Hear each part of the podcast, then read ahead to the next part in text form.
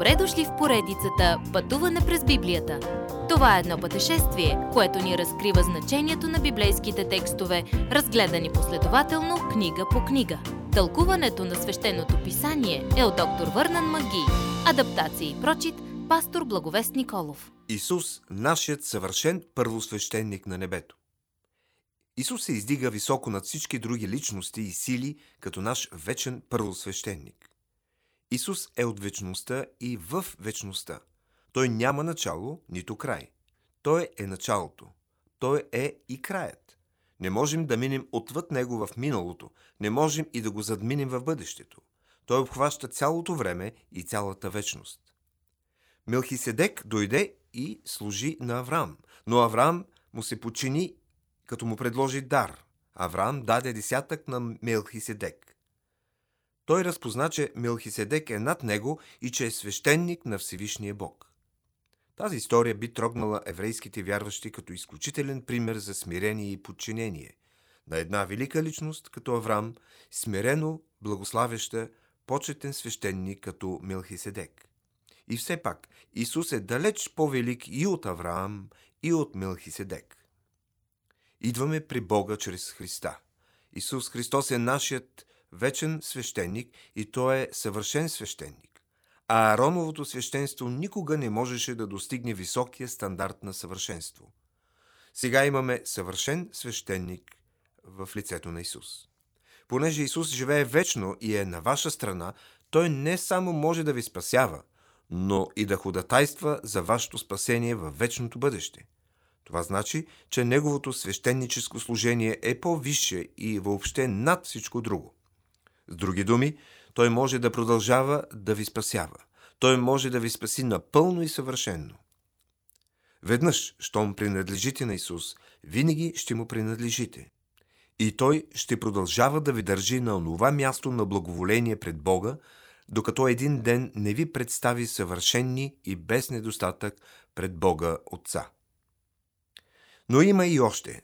Исус живее вечно като ваш първосвещеник да се моли за вас пред Отец на небето.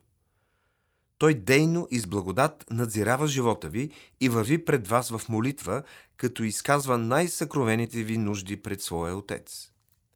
Колко чудесно е да знаем, че имаме жив Спасител и първосвещеник в лицето на Исус. Не сте сами. Той е там и е готов да ходатайства за вас, независимо от нуждата ви. И Той е възвесен в цялата си святост и съвършенство. Кога за последно се обърнахте към Него в молитва? Или повярвахте в обещанията Му да се грижи за всичките ви нужди?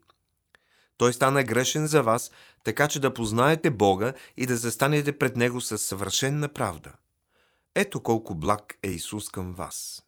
Христос е точно това, от което се нуждаем. Ето ви нещо за размисъл.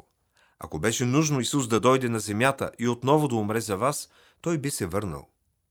Но това не е нужно, защото Той умря веднъж за винаги и то за вас.